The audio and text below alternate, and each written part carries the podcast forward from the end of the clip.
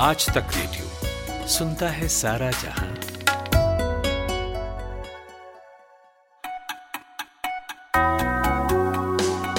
Hello good morning तेरह मार्च, सोमवार के मॉर्निंग न्यूज़ एनालिसिस पॉडकास्ट आज का दिन में आपका स्वागत है। मेरा नाम है खुशबू कुमार। 2024 चुनाव से ठीक पहले राष्ट्रीय स्वयंसेवक संघ की कल से बैठक शुरू हुई है, जिसमें मोहन भागवत से लेकर बीजेपी राष्ट्रीय अध्यक्ष जेपी नड्डा भी मौजूद हैं। तो चार दिन चलने वाली ये बैठक किस तरह से लोकसभा चुनावों में बीजेपी की तैयारियों को शेप करने जा रही है। इससे करेंगे आज की पॉडकास्ट की शुरुआत। केंद्र सरकार एक बिल लाने की तैयारी में है, जिससे ड्रग्स रेगुलेशन पॉलिसी स्टेट से हटकर सेंटर के हाथ में आ जाएगी। तो क्यों ज़रूरत पड़ी इसकी और क्या चैलेंजेस है आगे, समझेंगे हेल्थ पॉलिसी एक्सपर्ट से। और आखिर में बॉर्डर गावस्कर ट्रॉफी के पांचवे दिन की बात करनी है। चौथे टेस्ट में कोहली का लगभग तीन साल बाद टेस्ट तक आया, लेकिन मैच ड्रॉ की ओर बढ़ रहा है। तो पिच को देखते हुए क्या किसी करिश्मे की उम्मीद है? गेंदबाजी के एंड से आज बताएँगे आपको। लेकिन अभी 60 सेकंड्स हेडलाइन सुनते हैं सूरज कुमार से। शुक्रिया खुशबू। सिम सिक्स मैरिज पर आज सुप्रीम कोर्ट में सुनवाई। कल केंद्र सरकार ने हलफनामे में इसे बताया था भारतीय परंपराओं के खिलाफ। संसद के बजट सत्र का दूसरा चरण आज से शुरू। अदानी मामले में हंगामे के आसार, खड़गे ने सभी विपक्षी दलों की बैठक बुलाई। सतीश कौशिक डेथ केस जाँच करने दिल्ली फॉर्म हाउस पहुँची पुलिस, कर्मचारियों से पूछताछ की।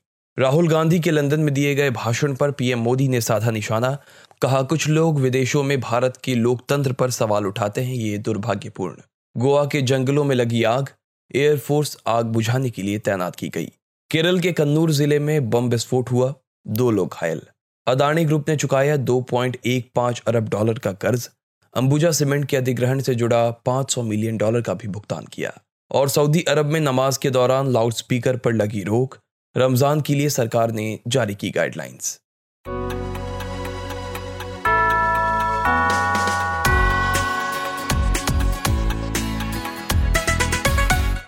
तो शुरू करते हैं पहली खबर से। 2024 चुनाव को अब एक बरस रह गया है। एक तरफ़ विपक्षी एकता की कोशिशें जारी हैं तो अब बीजेपी ने भी हाथ पाँव चलाने शुरू कर दिए हैं। इसी कड़ी में कल शुरू हुई है एक बैठक जो बहुत महत्वपूर्ण मानी जा रही है। आरएसएस यानी राष्ट्रीय स्वयंसेवक संघ, जो भाजपा का बैकबोन कहा जाता है, उसकी ये अखिल भारतीय प्रतिनिधि सभा की बैठक है। चौदह फरवरी तक ये बैठक चलेगी। बैठक पानीपत के समालखा एरिया में हो रही है। इस मीटिंग के पहले दिन आरएसएस प्रमुख डॉक्टर मोहन भागवत के अलावा बीजेपी के राष्ट्रीय अध्यक्ष जेपी नड्डा भी शामिल हुए। कहा जा रहा है कि 2024 में होने वाले लोकसभा चुनाव से पहले आरएसएस के टॉप लीडरशिप की ये आखिरी बड़ी मीटिंग है। तो इस लिहाज से इसमें संघ और बीजेपी के बीच कोऑर्डिनेशन का काम करने वाले कुछ चेहरे बदलने के साथ साथ आरएसएस में भी कुछ लोगों की जिम्मेदारियाँ बदलने पर फैसला हो सकता है। और ज़्यादा डिटेल्स में ये जानने के लिए कि इस बैठक में कल क्या हुआ और बच्चे जो बाकी दो दिन हैं, उसमें क्या होने जा रहा है। तो मैंने बात की इंडिया टुडे मैगजीन में senior journalist Anilesh S Mahajan से। तो अनिलेश, हरियाणा में जो ये मीटिंग हो रही है, उसका एजेंडा क्या है? आप इसको एक बार थोड़ा सा ब्रीफली बता सकें।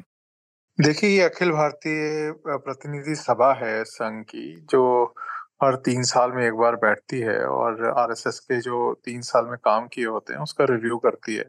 और जो अगले तीन साल होंगे, उसका जो है एक लेखा जोखा जो है, वो तय करने की कोशिश किया जाता है। और ये उसी के विषय में ये बैठक है और इस बारी समालखा में हो रही है। और पिछली बार 2021 में करी गई थी और उसका तय जो डेट थी, वो 2000 बीस थी, पर कोरोना के कारण नहीं हो पाई थी तो इक्कीस में करी गई थी। और इसमें जो मुख्य मुद्दे हैं, वो यही हैं कि अगले तीन वर्षों में दो बड़े आरएसएस की दृष्टि से बड़े इवेंट्स होने हैं। एक तो आ, 2025 में 100 साल का जो है कार्यक्रम है कि अगले आ, 2025 में आरएसएस के 100 साल जो है वो कंप्लीट हो जाएँगे। और उसके विषय में काफ़ी कार्यक्रम जो है संघ ने अपने जो उनके एफिलिएट्स हैं उसके थ्रू रखे हैं। और उसको जो है कार्यान्वित कैसे किया जाना है, उसमें क्या प्रेपरेशन हो गई हैं? फिर आज़ादी का जो अमृत काल का महोत्सव है, जो भारत सरकार कर रही है, जिसमें आरएसएस भी अपने आप को लगाया हुआ है तो उसके बारे में जो है चर्चाएँ होंगी। और जो सबसे बड़ा जो केंद्र बिंदु है, वो 2024 में होने वाले लोकसभा के चुनाव हैं। देखिए, प्रत्यक्ष रूप से संघ तो उसमें इन्वॉल्व नहीं होता है, पर जो संघ के पॉलिटिकल जो एफिलिएट है बीजेपी वो इसमें जाती है।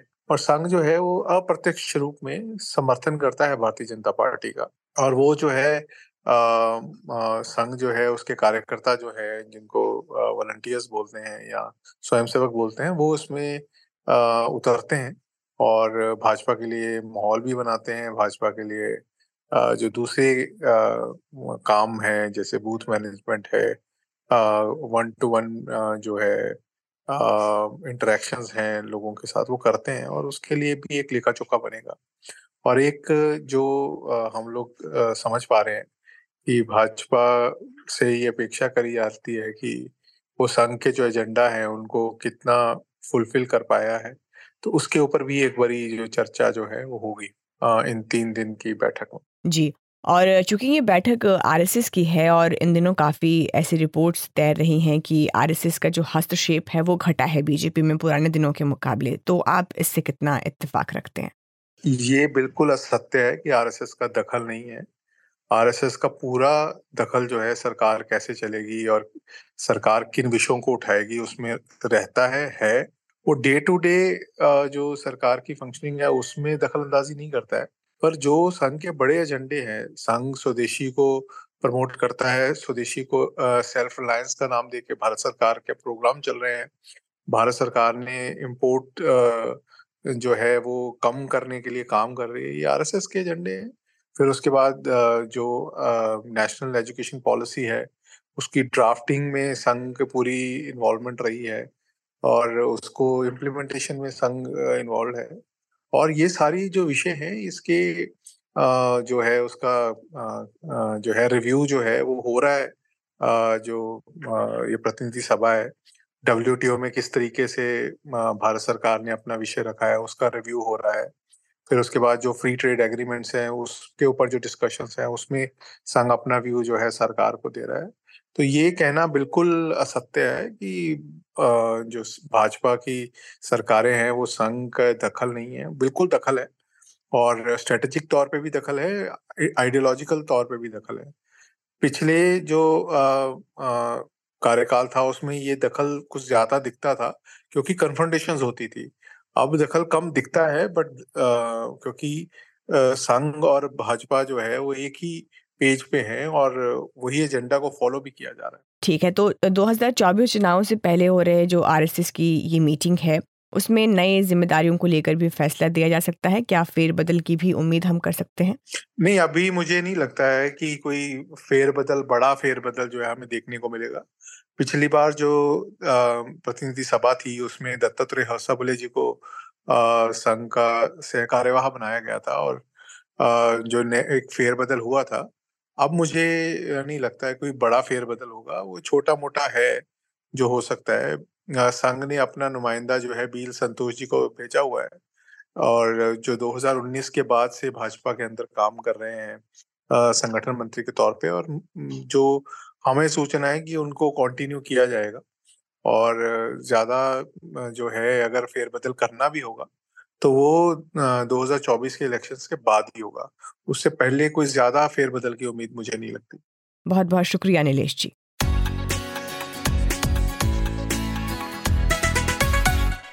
Drugs regulation policy पर हमारे यहाँ ढेरों बातें होती हैं। कहीं इसके लूप होल्स को मज़बूत करने की तो कहीं हेल्थ इंडस्ट्री के ग्रोथ के लिए इसे ढील देने की। तो इसी बहस के बीच केंद्र सरकार एक ऐसा बिल लाने की तैयारी में है, जो ड्रग्स रेगुलेशन के अधिकार राज्यों से हटाकर केंद्र के पास ले जाएगा। अभी तक दवाइयों की मैन्युफैक्चरिंग से जुड़े सारे अधिकार संबंधित राज्यों के पास ही हैं। इसके अलावा इस बिल में आयुष दवाओं पर रेगुलेशन का दायरा बढ़ाने की बात की गई है, यानी आयुर्वेदिक और यूनानी दवाइयों के साथ साथ होम्योपैथिक दवाओं को भी रेगुलेट किया जाएगा। अब तक होम्योपैथी इससे आज़ाद थी।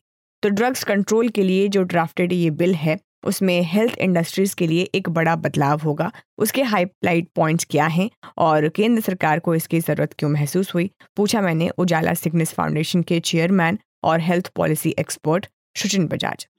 देखिए, एक सेंटर एक बिल आ रहा है कि जो कंट्री की एपेक्स ड्रग रेगुलेटरी बॉडी है सी डी एस सी ओ वो रेगुलेट करे मैन्युफैक्चरिंग को ड्रग्स एंड कॉस्मेटिक्स के बजाय इसके कि स्टेट ड्रग रेगुलेटर या कंट्रोलर जो आजकल करते हैं वो आजकल स्टेट लेवल पर रेगुलेट होता है।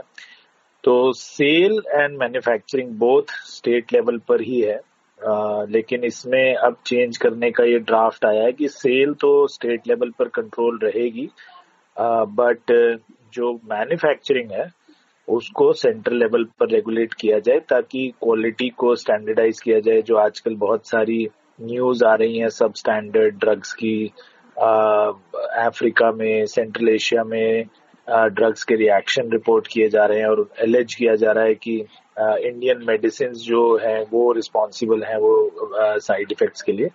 तो उसके मद्देनजर सेंटर ने ये एक बिल इंट्रोड्यूस किया है कि सारी रेगुलेशन सेंट्रल लेवल से हो ताकि एक यूनिफॉर्मिटी आए सारी की सारी ड्रग्स के क्वालिटीज में।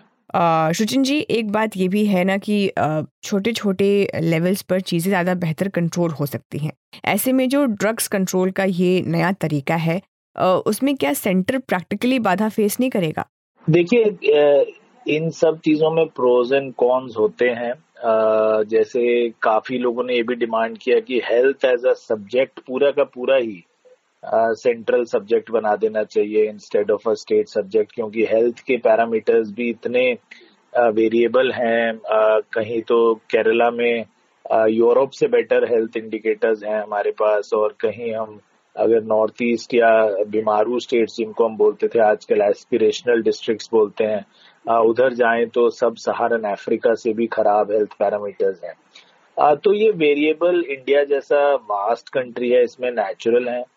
लेकिन एक स्टैंडर्डाइजेशन की एक उम्मीद रखना, एक एक्सपेक्टेशन रखना, एक ऐसे क्रिटिकल सब्जेक्ट में जो हेल्थ केयर है मैन्युफैक्चरिंग ऑफ़ ड्रग्स है, जिसमें जीवन और मृत्यु का खेल है।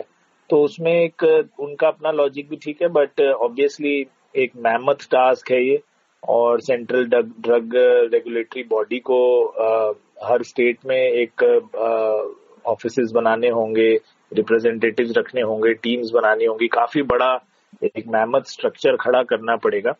आ, तो वो भी अपने आप में एक इशू है। तो आ, जो इंडिया एक फार्मा पावर हाउस बना है जिसको हम बोलते हैं कि pharmacy of the world India है, वो इसीलिए बना है क्योंकि ब्यूरोक्रेटिक इंटेंगलमेंट्स कम थी इंटरवेंशन कम थी, काफ़ी जल्दी जल्दी लाइसेंस मिलके बड़ी बड़ी फैक्ट्रीज लगी जो कि प्रोड्यूस करती थी जेनरिक ड्रग्स तो अगर ये सेंट्रल रेगुलेशन बहुत ज़्यादा ऑनरस हो गया ब्यूरोक्रेटिक हो गया तो डेफिनेटली उसमें स्लो डाउन आएगा बट एक ये है कि क्वालिटी जो है वो मुझे लगता है इससे बढ़ेगी। तो इसके दोनों फ़ायदे नुकसान हैं। ऑन्टरप्रनरशिप एजिलिटी और निम्बलनेस कम होगी डेफिनेटली ब्यूरोक्रेसी बढ़ेगी। प्रोसेसेस बढ़ेंगे रेड टेप बढ़ेगा। बट इससे क्वालिटी भी थोड़ी बढ़ेगी। तो दोनों को नाप कर मेरे ख्याल से सारी लेजिस्लेचर जो है सारे जो हमारे एम एल एम हैं, वो सोच समझ कर ही इस पे फैसला लेंगे कि ये बिल पास होगा या नहीं। बहुत बहुत शुक्रिया सचिन बजाज।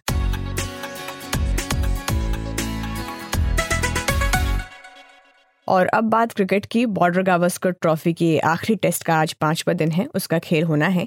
भारत के पास अट्ठासी रनों की लीड है और ऑस्ट्रेलिया के सभी विकेट सलामत है। विराट कोहली की अनुशासन भरी एक सौ छियासी रनों की पारी की वजह से भारत के पास अपर हैंड है, वो सुरक्षित स्थिति में है। तो अगर पाँचवें दिन ऑस्ट्रेलिया की बैटिंग कोलैप्स कर जाती है तो भारत तीन एक के साथ इस सीरीज़ को तो जीतेगा ही, डब्ल्यू के फाइनल में भी अपनी जगह पक्की कर लेगा। तो आज के मैच में भारत के जीत और डब्ल्यू में खेलने के क्या समीकरण बन रहे हैं, जानने के लिए हमने बात की आज तक रेडियो के खेल पत्रकार मोहम्मद इकबाल से। इकबाल, पहले तो आपसे विराट कोहली के शानदार शतक पर प्रतिक्रिया लेना चाहूँगी, उसके बाद फिर हम आगे बात करेंगे। तो कितनी बड़ी राहत था ये विराट का शतक जब श्रेयस अय्यर भी चोटिल हो चुके थे। डेफिनेटली बहुत खास पारी है ये विराट कोहली की। जिस, जितने समय से विराट कोहली टेस्ट क्रिकेट में शतक बनाने के लिए संघर्ष कर रहे थे वाकई एक बहुत इत्मीनान का लम्हा है विराट के लिए, बहुत सुकून का लम्हा है। आखिरी टेस्ट शतक उन्होंने 2019 में नवंबर में बांग्लादेश के खिलाफ बनाया था। और जब हम 2019 को देखते हैं और 2023 को देखते हैं तो इस दरमियान चार साल का फासला है। इन चार सालों के दरमियान बड़े उतार चढ़ाव देखे अपने करियर में विराट ने।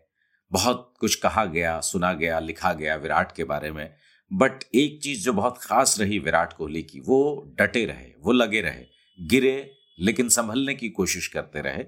और फाइनली उन्होंने जो टेस्ट क्रिकेट में चार सालों का सूखा था, शतकों का, उसको खत्म कर लिया। और इस पारी की सबसे खास बात यह रही कि उन्होंने एक तरह के जो, एक तरह से एक एक जो डिटर्मिनेशन होता है, उन्होंने शुरू से ये बात ठान ली थी कि मुझे आज शतक बनाना है, जिस प्रकार से उन्होंने सिंगल्स और डबल्स के ऊपर ज़्यादा फोकस किया। हंड्रेड तक जब तक वो पहुँचे, तब तक मात्र उन्होंने पाँच चौके लगाए।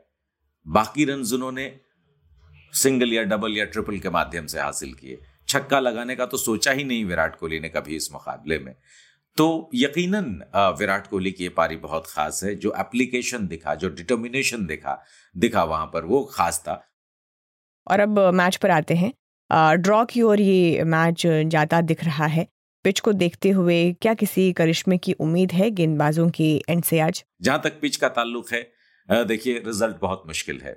इस टेस्ट मैच में क्योंकि जिस तरीके से अब तक का पिच का बिहेवियर रहा है मुझे नहीं लगता कि बहुत ज़्यादा कोई करिश्माई तरीके से इस पिच पर टर्न होने होने लगेगा आखिरी दिन। क्योंकि अभी भी अगर इस पिच पर आप एज अ बैटर अप्लाई करते हैं खुद को तो रन बना सकते हैं या स्टे कर सकते हैं क्रीज पे। आ, लेकिन हाँ करिश्मा हुआ है टेस्ट सीरीज़ में हुआ है। हमने देखा था इंदौर में आखिरी के छह विकेट पहली पारी में ऑस्ट्रेलिया के भारत ने मात्र चार मात्र ग्यारह रन पर चटका दिए थे। तो अगर वैसा कुछ मेराकल भारतीय गेंदबाज कर दें पाँचवें दिन तो डेफिनेटली इस मैच का नतीजा निकल सकता है और भारत जीत सकता है। आ, लेकिन इसके चांसेस बहुत कम है। मोस्ट लाइकली ये टेस्ट मैच ड्रॉ की तरफ़ बढ़ता नज़र आ रहा है। और अभी तक की बैटिंग को देखकर अगर दूसरे टेस्ट को ड्रॉ ही मान ले तो भारत के डब्ल्यूटीसी के फाइनल खेलने के चांसेस हैं वो कितने बचते हैं? उधर न्यूजीलैंड श्रीलंका का पहला मैच आ, में जो श्रीलंका है वो ड्राइविंग सीट पर है। अगर मैच श्रीलंका जीत जाती है तो भारत की उम्मीदों को कितना धक्का लगेगा? देखिए डब्ल्यू का जो है इक्वेशन बहुत सिंपल है और वो ये है कि भारत अगर ये चौथा टेस्ट मैच ऑस्ट्रेलिया के अगेंस्ट जीत जाता है तो फिर भारत सीधे सीधे फाइनल में होगा ऑस्ट्रेलिया के खिलाफ। लेकिन अगर ये टेस्ट मैच भारत ड्रॉ करा लेता है या ये टेस्ट मैच भारत सरप्राइजिंगली हार जाता है तब भी भारत फाइनल में पहुँच सकता है। शर्त यह है कि जो न्यूजीलैंड और श्रीलंका के बीच में सीरीज़ चल रही है, उस श्रीलंका और न्यूजीलैंड की सीरीज़ में श्रीलंका न्यूजीलैंड को दो शून्य से ना हरा दे। श्रीलंका व्हाइट वॉश न कर दे न्यूजीलैंड को, बस इसके बाद भारत फाइनल में है। तो भारत के लिए बहुत सिंपल चीज़ें हैं। टेस्ट मैच ड्रॉ हो या फिर भारत हार भी जाए, जो कि बहुत कम चांसेस है कि भारत हारेगा मोस्ट लाइकली ये ड्रॉ होगा। श्रीलंका एक ही सूरत में, एक ही टीम और कंटेंशन में नज़र आ रही है, वो है श्रीलंका। श्रीलंका एक ही सूरत में भारत को पछाड़ कर फाइनल में पहुँच सकता है। उसके लिए ये टेस्ट मैच या तो भारत हार जाए या ड्रॉ करा ले और वहाँ जो श्रीलंका न्यूजीलैंड के अगेंस्ट टेस्ट सीरीज़ खेल रही है, उसको, उस सीरीज़ में न्यूजीलैंड को श्रीलंका व्हाइट वॉश कर दे, सारे टेस्ट मैच जीत जाए, जो कि बहुत मुश्किल होगा उनके लिए। हालाँकि पहला टेस्ट मैच बहुत नील बाइटिंग फिनिश की तरफ़ है बट न्यूजीलैंड को न्यूजीलैंड में हराना वो भी लगातार दो टेस्ट मैचेस में आसान काम नहीं है। तो मोस्ट लाइकली भारत अगर टेस्ट मैच ड्रॉ कराता है या हारता है, तब भी भारत फाइनल में होगा क्योंकि इसके चांसेस बहुत कम है कि श्रीलंका न्यूजीलैंड को दो शून्य से हरा दे टेस्ट सीरीज़ में। शुक्रिया मोहम्मद इकबाल।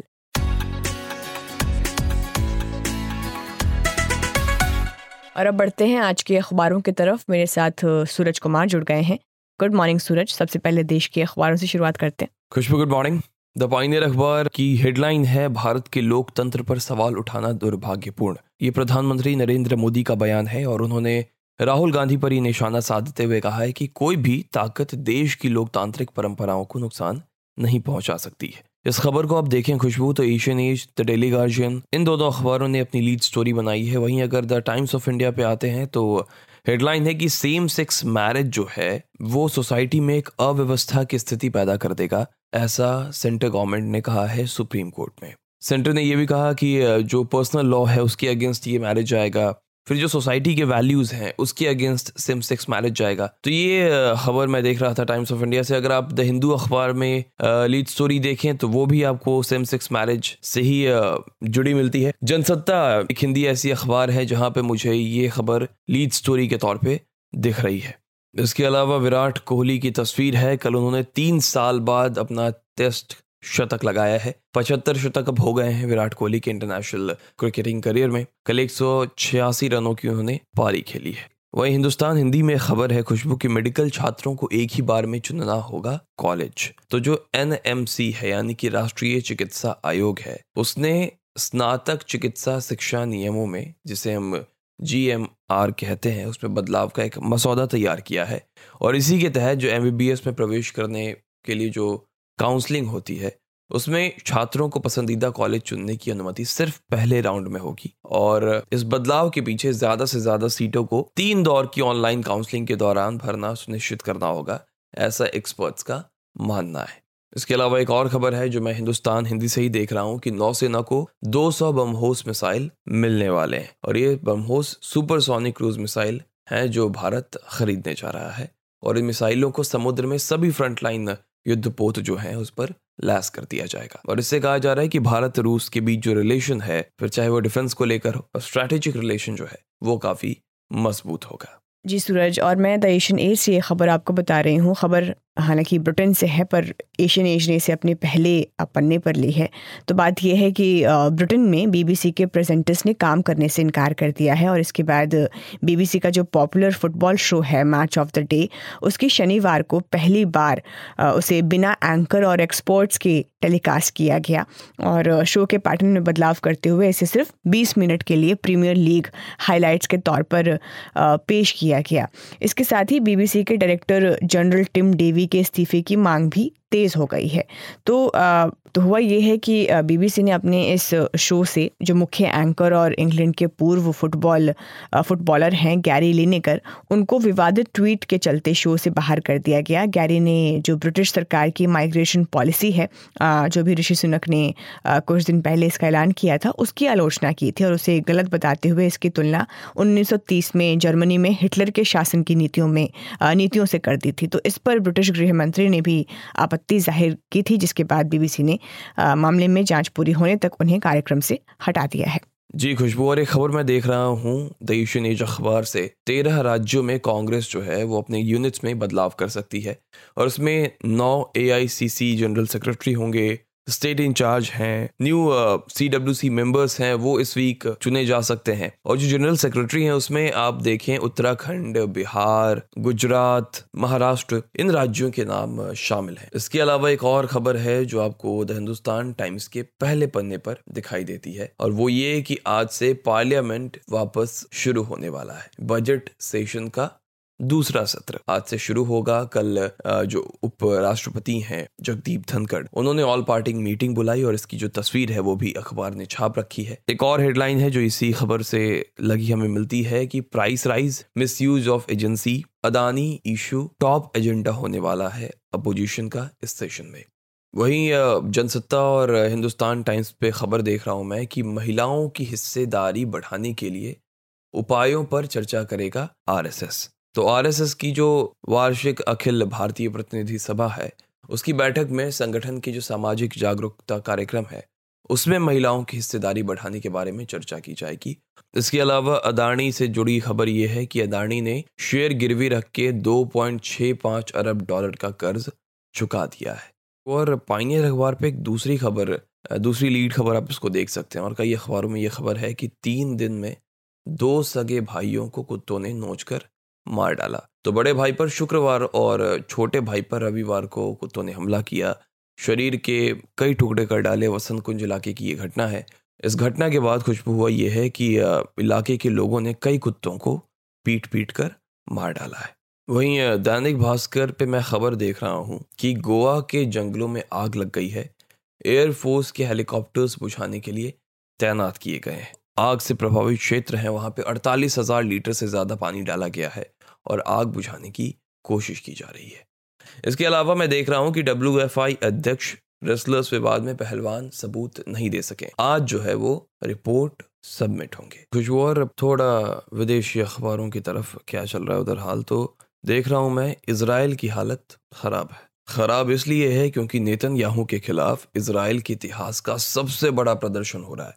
सड़क पर पाँच लाख लोग उतर चुके हैं और प्रदर्शनकारियों का साथ देने के लिए पुलिस चीफ को वहाँ पे बर्खास्त कर दिया गया है। अब ये लोग विरोध क्यों कर रहे हैं? तो ये लोग एक बिल का विरोध कर रहे हैं, जिसमें सुप्रीम कोर्ट की शक्तियों को कम किया गया। अगर बीबीसी में देखें तो द टाइम्स ऑफ़ इसराइल की रिपोर्ट का इसने हवाला दिया है और ये कहा है, प्रदर्शनकारियों ने यह चेतावनी दी है कि अगर सरकार सुप्रीम कोर्ट पर अपना फैसला वापस नहीं लेती है तो गुरुवार के दिन ये प्रदर्शन और तेज हो जाएँगे। इसके अलावा खुशबू और सऊदी अरब में नमाज़ के दौरान लाउड स्पीकर पर रोक लगा दी गई है। रमज़ान के लिए सरकारी ने ये गाइडलाइन जारी की है और कहा है कि दावतों के लिए चंदा नहीं मांगे। थैंक यू सूरज और अब आज जान लेते हैं तेरह मार्च का इतिहास। तो आज ही के दिन 1931 में सरदार उद्धम सिंह ने पंजाब के गवर्नर जनरल रहे अंग्रेज़ अफसर माइकल ओ. डायर की लंदन में गोली मारकर हत्या कर दी थी और ये उद्धम सिंह ने हत्या जलियांवाला बाग जनसंहार का बदला लेने के लिए की थी। 1878 में भारतीय भाषाओं के लिए देसी प्रेस अधिनियम वर्नाकुलर प्रेस एक्ट पारित किया गया और उसके अगले दिन ही अमृत बाज़ार पत्रिका को अंग्रेज़ी पत्र के रूप में प्रकाशित किए जाने लगा। 1881 में रूसी शासक अलेक्जेंडर द्वितीय की हत्या हुई। तो आज के दिन पॉडकास्ट में आज के लिए इतना ही। आपसे फिर कल मुलाकात होगी। इस पॉडकास्ट को प्रोड्यूस किया है रोहित अनिल त्रिपाठी ने। साउंड मिक्सिंग कर रहे थे नितिन रावत। खुशबू कुमार के साथ थे आप। नमस्कार।